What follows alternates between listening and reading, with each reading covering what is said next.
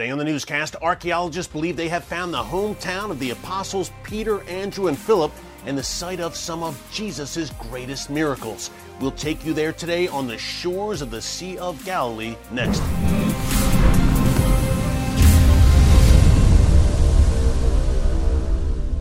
Hey folks, Erick Stakelbeck here. Welcome to the Watchman Newscast. I hope everyone had a very Merry Christmas and a Happy Hanukkah.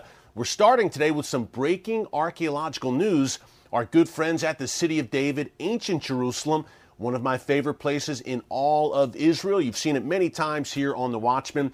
They announced today that they are about to begin an excavation, a large scale excavation of the Pool of Siloam in Jerusalem. Now, the Pool of Siloam has been featured here on the newscast, and it is located in the ancient city of David in the shadow of the Temple Mount. Now, 2,000 years ago, that's where worshipers would ritually cleanse themselves before going up to the temple to worship.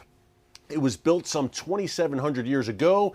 It was part of Jerusalem's water system during the time of King Hezekiah, so a fascinating site. And as a Christian, there is no doubt that Jesus and the disciples would have cleansed themselves in the pool of Siloam as observant Jews before going up to the temple to worship. So this is very exciting news.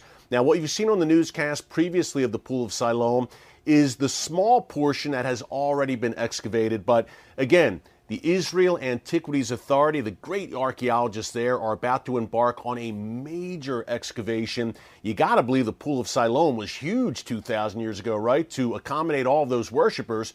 So, a major excavation, and they will be opening it to the public. That is very exciting, folks. We will give you updates on that. Also exciting is a discovery on the shores of the Sea of Galilee where archaeologists believe they have found the ancient city, biblical city, or I should say town, of Bethsaida, the hometown of the disciples Peter, Andrew, and Philip, and a place where Jesus performed some incredible miracles, including making a blind man see, as laid out in the Gospels. Now, for years, there's another site close by to where we're going to take you today, also on the shores of the Sea of Galilee. It's called the Et Tel excavation. Many have believed that Bethsaida was located there, but the two gentlemen you're about to meet today, Professor Steven Notley, he's an American Christian, and uh, Professor Moti Aviam, a top Israeli archaeologist, they believe that their El Araj excavation is indeed the actual site of Bethsaida. They started this excavation just a few years ago. It is right now an active archaeological dig, and we are going to take you there right now. This is a clip from the Watchman Show on TBN. Remember, you can catch the Watchman every Thursday night on TBN at 10 p.m. Eastern Time. Fridays at 6:30 p.m. Eastern Time. Let's head now to the shores of the Sea of Galilee to the very place where it is believed Jesus once walked in the town of Bethsaida. Take a look.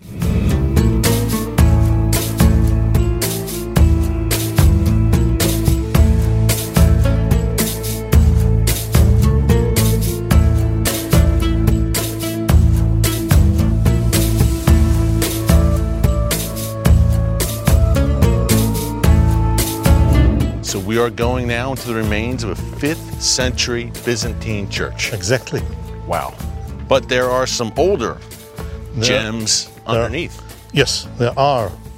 Steven, when we talk about a 5th century Byzantine church, people might say, okay, 5th century, Jesus was 1st century. Why was this church so significant in piecing together the puzzle of ancient Bethsaida? I think it's because the church is associated with the tradition of being built over the house of Peter and Andrew. And so, and of course, when we speak about Byzantine churches, uh, there are a number of Byzantine churches that are built in the wrong place, let's say. They, they start having pilgrimages in the fourth century. They need to remember events, remember sites, and sometimes they don't know. But it seems that this church, because this church happens to be built on top of Roman period remains, it seems that when they came and built this church, they actually remembered uh, the site of first century Bethsaida and constructed the church here to commemorate the house, the home of Peter and Andrew. People say, okay, you're saying Bethsaida has biblical significance. Wow. a lot. The Gospels lay out a lot that happened here, very significant signposts in Jesus' ministry. But there is an inscription that you guys uncovered on the El Araj excavation. Why is that inscription from the fifth century so significant? because that inscription sort of ties Peter to this church. There were those who said, okay, you have a Byzantine church, but how do we know that it's the one that we read about uh, in the pilgrims, in the pilgrim reports, that it's built over the house of Peter? And the inscription was found, it was a medallion inscription, and it was uh, a dedication in honor of the, the benefactor who financed the, the mosaic floor. And within it, it, there's an entreaty, a petition for seeking intercession from the chief of the apostles. And that is routinely uh, the person of St. Peter, the apostle, uh, and asking for him to uh, intercede for the benefactor. His name is Constantine, not the emperor, probably some other figure, and his children. And so that was the, if you will, the smoking gun or the connection to Peter to this church. And again, if this is the church that's built over the house of Peter and Andrew, it's also clearly a sign that this is Byzantine Bethsaida. Uh, all of those sort of come together. The inscription sort of brings those all together in one point and again strengthens the continuing evidence that we're unearthing uh, to suggest that we're on the site of the lost city from, from the Gospels, Bethsaida, which was the last city that we had not yet located.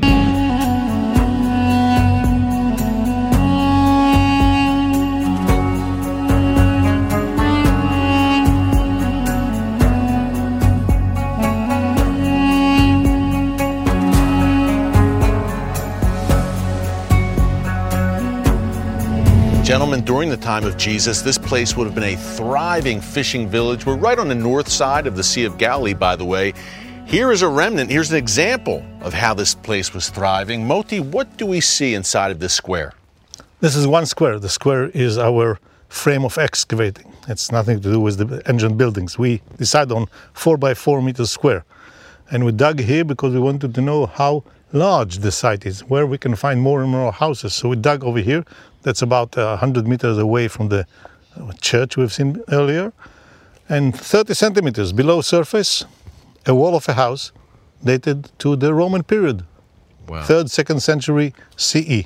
What you see here is the paving of the courtyard with a taboon, a cooking oven, in the in the in the in the courtyard.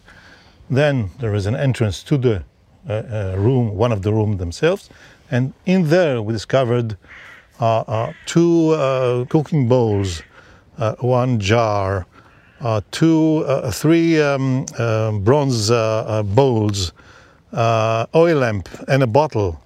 And uh, just yesterday we took from here a uh, an iron pickaxe. An axe. Yeah, and Wow. to, and this morning we found here an an um, uh, weight, fishing weight. Okay. So it's not a surprise. We have hundreds already. It's on the shore. People who are fishermen. It's a fishing village. So uh, this is a, a fishing village, and and we are going next week to expand the dig with another square over there Yeah. to get a little bit more from the from the house. And in coming year, we do uh, uh, want to enlarge our. Ex- we finished the, the church this time. Now we go to to see more about the uh, Roman village. You'll be digging this Or place city. up. And hey, it's exciting. This is an active archaeological dig, a rare privilege for me uh, to be here. And you didn't have to dig very deep, by the way, to uncover that treasure trove, Moti. Fascinating. Who knows what is next here? We'll talk about that in a minute, too. 30 centimeters below, we'll get into the first century. You'll get into the first century, and that's the time of Jesus, Steven. And look, there are places in Israel where you could see, well, maybe Jesus walked here. Pretty high likelihood that he walked here, where we are standing right now, biblical Bethsaida. Okay, why was this site so significant in Jesus' ministry? And what are some of the just incredible events, some of the most incredible events in the Gospels that occurred right here? I think one of the things that drew Jesus here is the number of his followers. We know at least, uh, according to John's Gospel, uh, Peter, Andrew, and Philip. Probably others of the, we don't know where all the apostles come from. Uh, likely others came from here as well. Um, so I think that's one of the things that drew Jesus here, is that uh, this was sort of their home base in a sense. I mean, he was also in Capernaum, but he seems to have spent significant time here. Mark's Gospel gives us the account of the healing of the blind man. Um, one of the interesting things that sometimes is overlooked um, that when Jesus is on the northwest corner of the lake and comes across the lake to the other side, uh, in English that's a relative term, but in the in the direction of the Gospels and the language there, that's always here. It's always referring, when it uses it, it refers to coming here So- to the northeast corner of the lake. Bethsaida is the other side that they're referring to. This is where he comes Okay. over here. Um, and of course, this is still Jewish population here uh, along the lake. As, as you move farther south, you have mainly Gentile, uh, non Jews down there. That's why when they're they're sort of blown off course after the storm, remember the storm and the calming of the storm, they they come into harbor at Gergesa, and you have the Gergesene demoniac, uh, and and of course the raising of the pigs. And people always say, "What, are Jewish people doing raising pigs?" These are not that's not Jewish population there. Uh, up in here in the northeast corner of the lake, if you think of the lake as a clock, like one o'clock on the lake, uh, just on the other side of the Jordan, uh, we have Bethsaida, where we have fishing. We have people coming through here, uh, transiting from Galilee over up onto the Golan Heights. So this would be a main uh, travel route through here, and it seems that a lot of Jesus' ministry took place in this area. One of the events that uh, Luke is very clear about, uh, the feeding of the 5,000 takes place in the wilderness of Bethsaida, which again, the, the area of Midbar, it's not a wilder, it's not a desert. This is the wilderness area, the area that is not settled on the outskirts of Bethsaida. It's here that we have the multiplication of the loaves and the fishes. Folks, what a thrill it was to walk in what may have been the ancient biblical town of Bethsaida. It doesn't get any better than that. Hey, a quick reminder again that clip, if you like it, you can watch the entire show, episode 243 of the Watchman TV show. Just TV show, just go to tbn.org. You can check it out and you can watch the TV show every Thursday night on TBN, 10 p.m. Eastern, Fridays, 6:30 p.m. Eastern Time. Also, one last programming note before we go. Uh, tomorrow, Wednesday, December 28th, we will have a Watchman live stream right here on the channel between 4 and 5 p.m. Eastern Time. Join us live for a full hour. Bring your questions for our Q&A session. It is going to be good. Until then, thanks for joining us today. God bless you and remember, never hold your peace.